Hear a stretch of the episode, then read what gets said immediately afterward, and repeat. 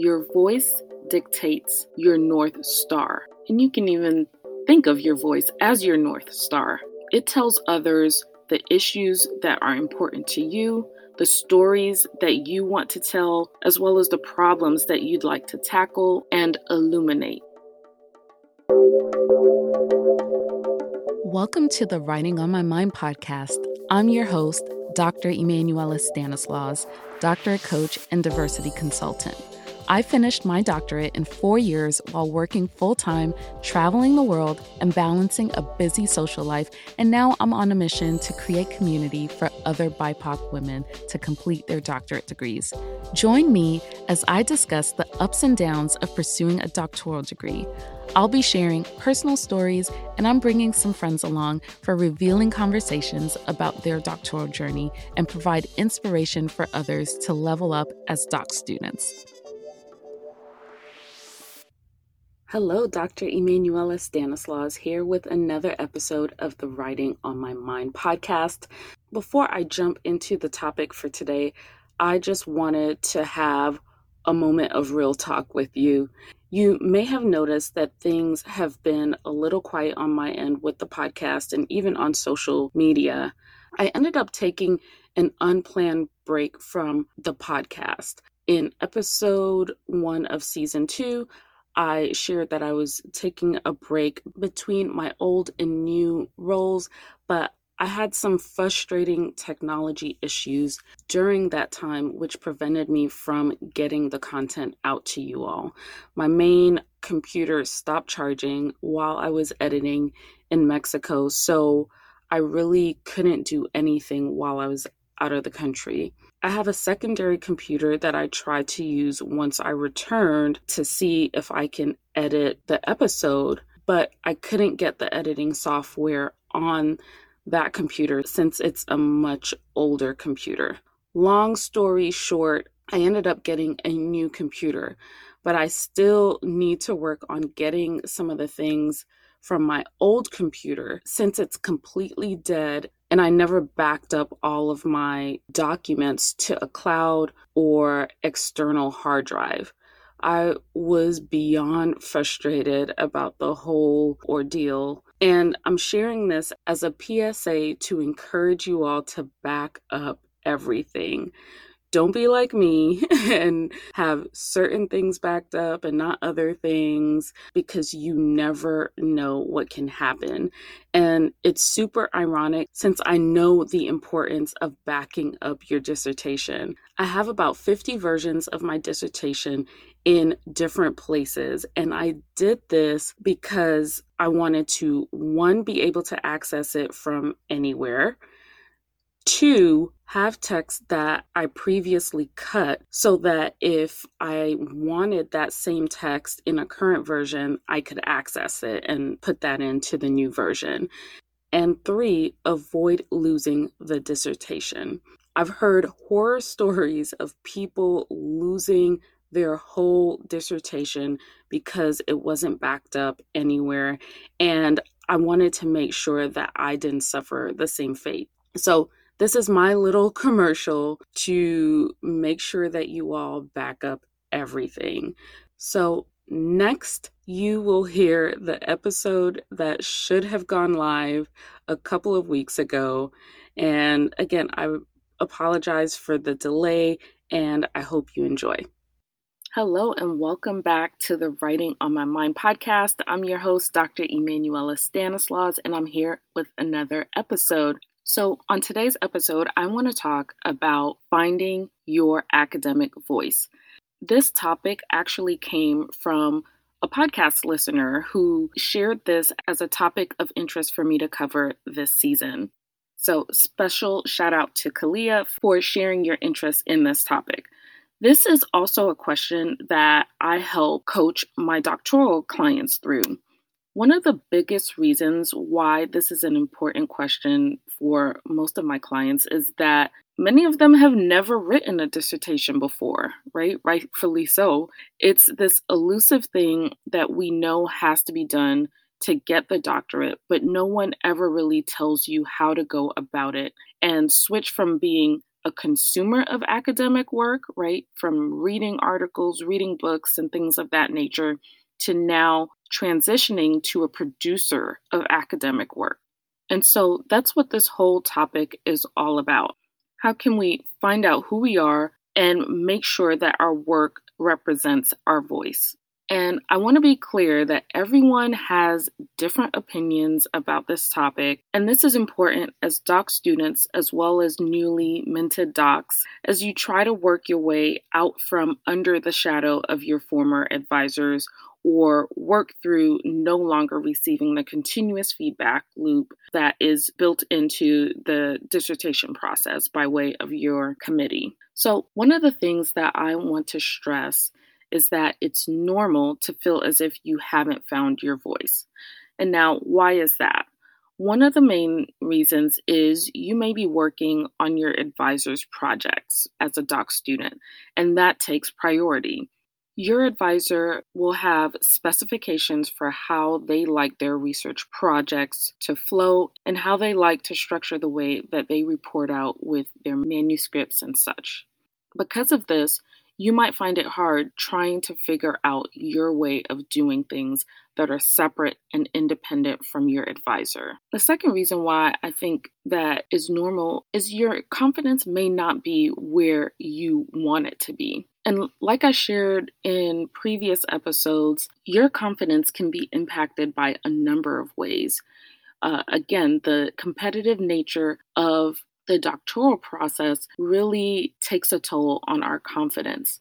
We're constantly comparing ourselves to other people, we're taking in some of the work that our colleagues are doing, and we're comparing it to what we're producing or the lack of what we're able to produce. And all of that just chips away at our confidence and prevents us from being able to figure out our academic voice. So, why is it important for you to find your academic voice? Your academic voice determines and showcases what's important to you. Your voice dictates your North Star. And you can even think of your voice as your North Star. It tells others the issues that are important to you, the stories that you want to tell, as well as the problems that you'd like to tackle and illuminate. Your voice sets you apart from others.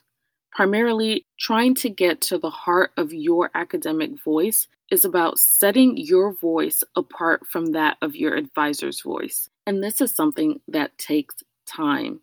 It is not a process that happens overnight. So you have to continuously work at refining your voice. So, I found an article that talks about this topic, and I'll be sure to link it in the show notes. And it's by Susan P. Robbins, and it's entitled Finding Your Voice as an Academic Writer and Writing Clearly.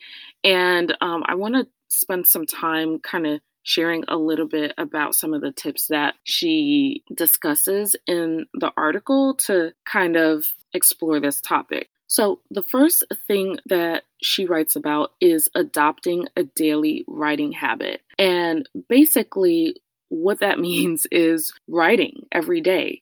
And through writing every day, you will be able to, one, become a better writer because it's something that you're exercising. Because, similar to exercising, the more you exercise, the stronger you become and more easier it is for you to work out.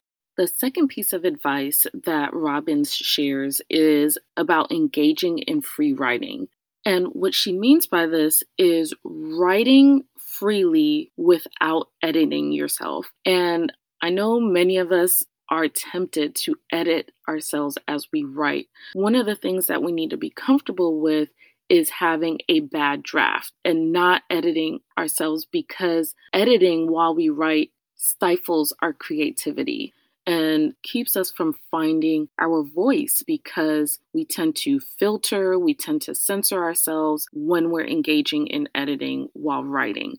And so, engaging in free writing is the second recommendation. The third recommendation is reading books outside of our field. And what's meant by this is reading things that aren't necessarily academic in nature. So, reading things like fiction, essays, magazines, blogs, all of these things help you to see how other people build arguments and can help you in discovering your voice. So, again, I will add this in the show notes, and hopefully, you all can adopt some of these things with your writing. And for me, I can definitely attest to reading outside of my field.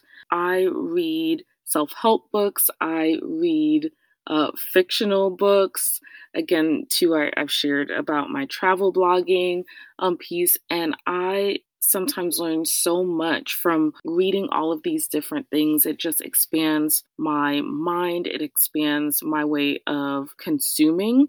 Um, and thinking about who I want to consume my work and things of that nature. So, I definitely recommend that. I have some personal tips too to help you all with finding your voice. And I want to let you all know too that I'm still refining my voice. I am just sharing tips that I have shared with my clients, as well as tips that have worked for me. And so, the tips that I am going to jump into right now are things that I have found helpful in my own journey to finding my voice. So, the first thing is creating independent writing groups and teams. So, collaborating with others is a way to test out different theories and work through finding your own voice. Through those experiences on these independent writing groups, which I would encourage you to create or join multiple, um, I've been exposed to different ways that people approach research. I've also learned how others approach their writing. And I've been able to take the things that I appreciate to my own way of writing and researching and making it my own. I think another thing to writing in groups and teams that's super beneficial is the confidence that it can instill in you and your work. Many times it's easy to write as a group as you can break up the manuscripts to make the load easier. And splitting that work helps give you the confidence as you're working through all of these things together. It, you can work quicker. You're not feeling like the whole weight of the manuscript is on you to produce. Another benefit is that the group offers built in feedback about the ways that you can make the project even that much stronger. So, that was the first one creating independent writing groups. The second piece of advice is reaching out to potential mentors.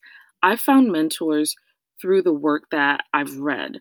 I've become a fangirl of scholars uh, that I admire uh, throughout the years and have reached out to them for advice or for further under better understanding of their work. And some of this outreach has resulted in opportunities to collaborate on research projects. And again, that approach to be able to work on collaborative projects with others is to help me to see how other folks do things, how other folks approach research to help me refine my processes, which in turn helps me to refine my voice. So that was tip number two reaching out to potential mentors. Don't be afraid to do that. Many of them will feel very excited that someone enjoys their work and appreciates their work. So definitely do that. And the third piece of advice that I have is conducting independent research. And what I mean by that is trying to explore several things. One is trying to determine the types of journals that you typically gravitate towards. Are there particular authors that you enjoy reading? And in order to do this, it requires you to read and read and read some more. Through reading, you'll be able to see what journals align with the things that interest you and the work that you want to produce you will start to find authors for potential collaborations or find authors where you enjoy the way that they structure their arguments and things of that nature. And the thing with this is that your voice is not just going to come to you, It is something that I think is in you already, but you're going to have to cultivate it. You're going to have to dig for it. And the only way that I think that you can do that is through reading things and seeing what doesn't resonate with you and what does. And then through that, you will start to get ideas of projects that you would like to pursue that also tie into your academic voice. And so that is the third and last tip that I have is independent research. So doing the work of reading um, and reading some more and looking through various journals because those will be things that will definitely speak to you and help you to find your voice. So, I want to leave you with this. Your voice is always evolving. As I said before, it's likely that you will cringe as you review or revisit older work, like previous work, because again, you are evolving. And that's normal as you continue to refine your writing skills and your academic voice. Personally, I'm still working through finding my own voice as a researcher slash scholar. Cultivating your voice involves having the courage to not sound like anyone else. I think most of us know that academic writing can sometimes come off as pretentious and elitist.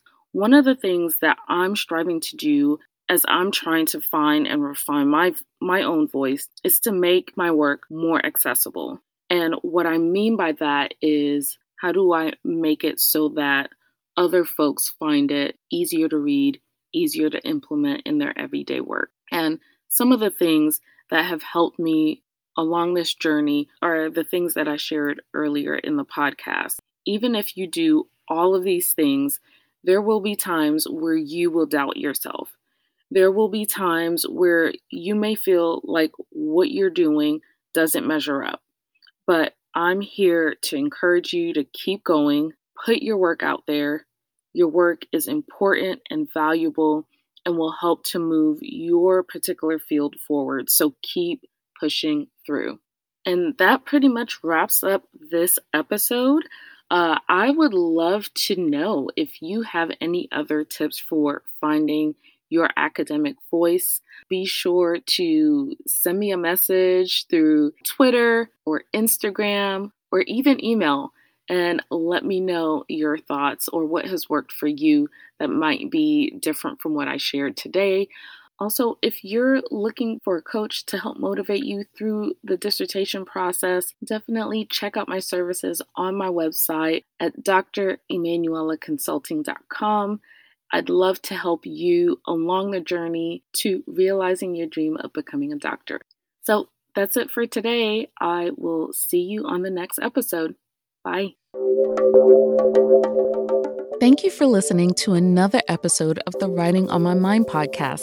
If you'd like to support the podcast, make sure you subscribe and rate the show on Apple Podcast and spread the word to other women of color doctoral students to grow our community.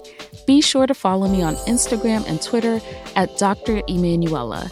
And if you're looking for a group of real women of color doctoral students to help you accomplish your goals, join the Writing on My Mind community by visiting writingonmymindpodcast.com. See you on the next episode.